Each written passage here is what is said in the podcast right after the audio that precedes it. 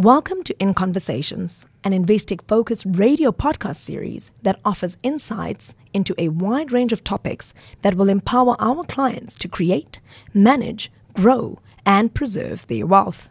In episode 3 of this four part series of In Conversations for Medical Professionals, we chat to Investec's head of tax and fiduciary, Rene van Zyl.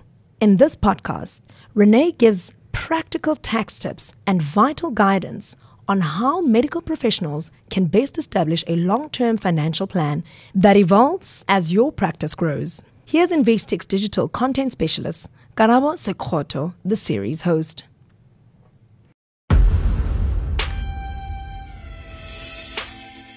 Are you working long hours with no end in sight? Worried about not having enough saved up for retirement? As a medical professional, financial planning and understanding might not be your area of expertise, but it's important for building a future ready private practice. Hi, I'm Karabo Sekhoto. Thank you for tuning in to another episode of this Investec in Conversation podcast. Today, we delve deeper into the world of the private medical practice and talk to Rene van Zyl about how medical professionals in private practice can start to balance patient care, their own needs, plan for the lifestyle they want, and create a fulfilling and lucrative practice. Sounds tough, but let's get started. First things first, Rene. Why is managing their money and estate so important for medical professionals? So I think doctors may be more comfortable, more familiar with death, where most people don't like thinking or speaking about tax. I remember we did an in conversation a few years ago where we spoke about intergenerational wealth planning. And from the research, they actually found that tax and the lack of planning was the single biggest cause for the erosion of wealth. Which means, you know, we all know practitioners, doctors, they are busy, they work long hours. And, you know, people don't wake up on a Monday morning thinking about death or planning. And we often see that sometimes people plan when they're very far along their career and then it's difficult, you know, to structure wealth or to get the right insurance in place. So we often feel like prevention is cure. You need to ensure that your the, your plan and your state and your financial plan is not static, but it's something that changes and adapts as you or your practice or your family changes and adapts. Now, let's pose this question. Say I'm a medical professional in private practice. I'm listening to this podcast what three things would you like to tell me about a solid financial plan? Thanks, Karabo. That's a really good question. So I think one of the most important things is you, you should run your practice like a business where you think about other ways to generate annuity income. Being a lawyer, we've got similar issues. We sell our time and that's what our practice is worth. So think about different income streams. Secondly, I previously mentioned that the biggest, single biggest cause for the erosion of wealth is a lack of planning and tax. Ensure that you get specialized advice. Ensure that you get financial planners involved, that you get estate planners, that you work with proper accountants from a planning perspective. That's most important. And then thirdly, diversify, save and protect. So you should diversify into different asset classes your practice will start acquiring the property that you um, practicing out. You'll get machinery or you'll get supplements. You have to diversify from a personal perspective as well. Externalize some funds offshore to invest in different asset classes. You can diversify and acquire property locally. So you should definitely speak to your financial planner to ensure that you are diversified to a very large extent. So when you get into the phase of retirement, you are sufficiently covered from an annuity income perspective. Ensure that you don't have to keep on slogging away because you didn't earn enough money or you didn't save enough money during your career. So the moment that your practice is up on its feet, make sure you diversify and that you save. Of course, the real goal is wealth creation. How does one start with a long term financial plan as a doctor in private practice? We often tell doctors that there's no one size fits all. Each person and their situation and circumstances is unique. Therefore, um, you need to plan from an individual perspective. So first and foremost, generally in the beginning, we find that doctors will start their, running their practice in their own name on some sort of a, a partnership model which means it's simple, it's cost effective, you pay tax at your marginal income tax rate. There's very little cost involved, and we know for certainty that it's um, it's effective to start out that way. Then, once your practice starts building up and you start accumulating more revenue, then you should start looking at running your practice out of a company. Why? Because the marginal tax rate of a company is lower than the maximum maximum marginal tax rate of an individual, which means that you know the juice may be worth your squeeze. You're also going to start acquiring more assets in the practice. You might buy the property you are practicing out. There's equipment, there's machinery, there's supplements, there's books. Then a company starts making more sense. Now, from a wealth perspective, once the, your practice is shooting out all the lights, then you should start looking at vehicles like a trust company structure that will house your legacy wealth assets all the assets that will accumulate um, wealth, and you want the you want those assets to to accumulate wealth outside of your state.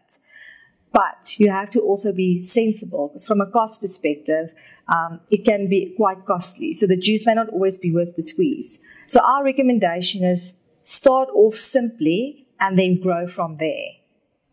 What role does a financial advisor a wealth manager or estate planner play in making sure doctors are compliant in terms of tax, setting up trusts, and so forth?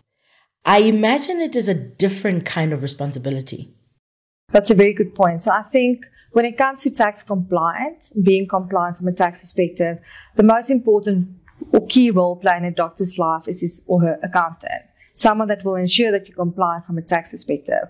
When it comes to planning and create, creating your wealth and helping that you are insured from insurance perspective, um, liability cover, protection income cover, um, buy and sells, all um, from insurance perspective, your financial plan is really important. They will ensure that you are sufficiently covered from insurance perspective, a liquidity perspective, and a retirement perspective.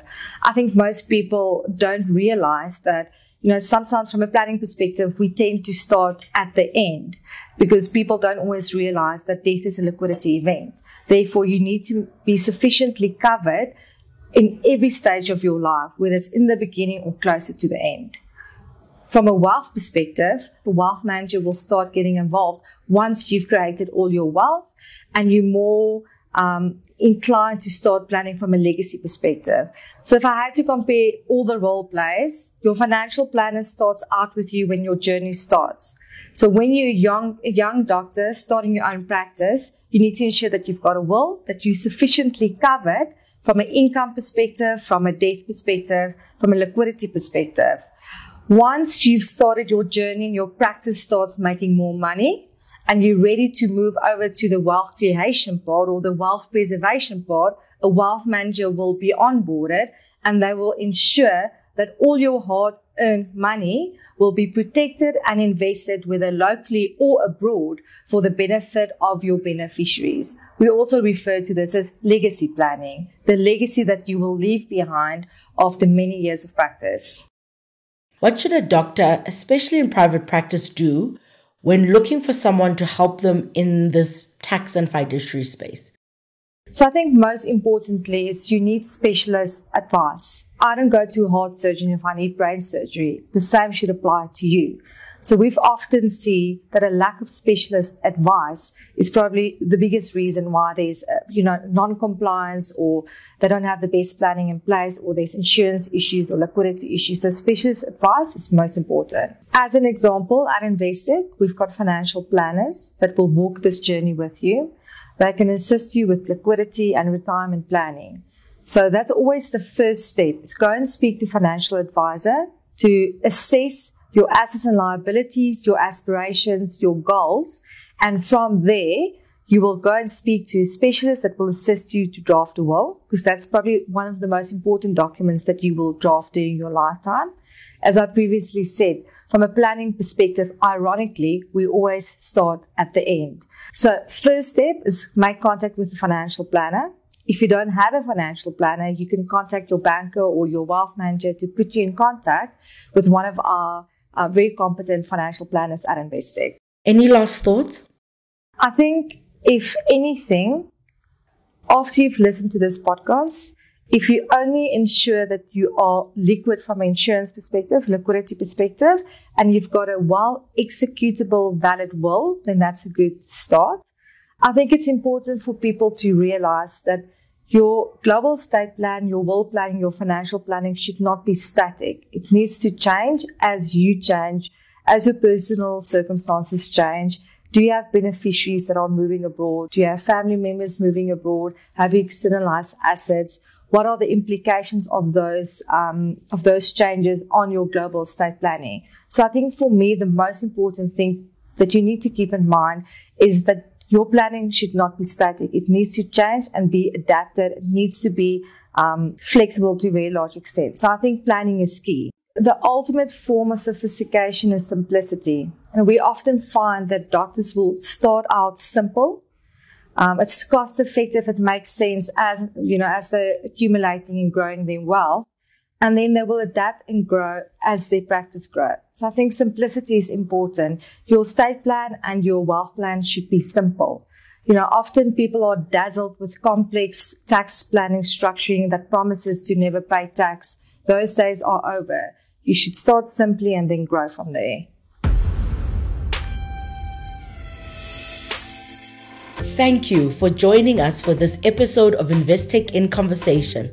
Investec in Conversation is a thought leadership series that offers insights into a range of relevant topics. We draw on the expertise of internal and external subject matter experts to spark discussions and answer questions around topics that will empower our clients to create, manage, grow, and preserve their wealth. For more episodes, subscribe to Investec Focus Radio and tune in to this thought provoking series wherever you get your podcasts from.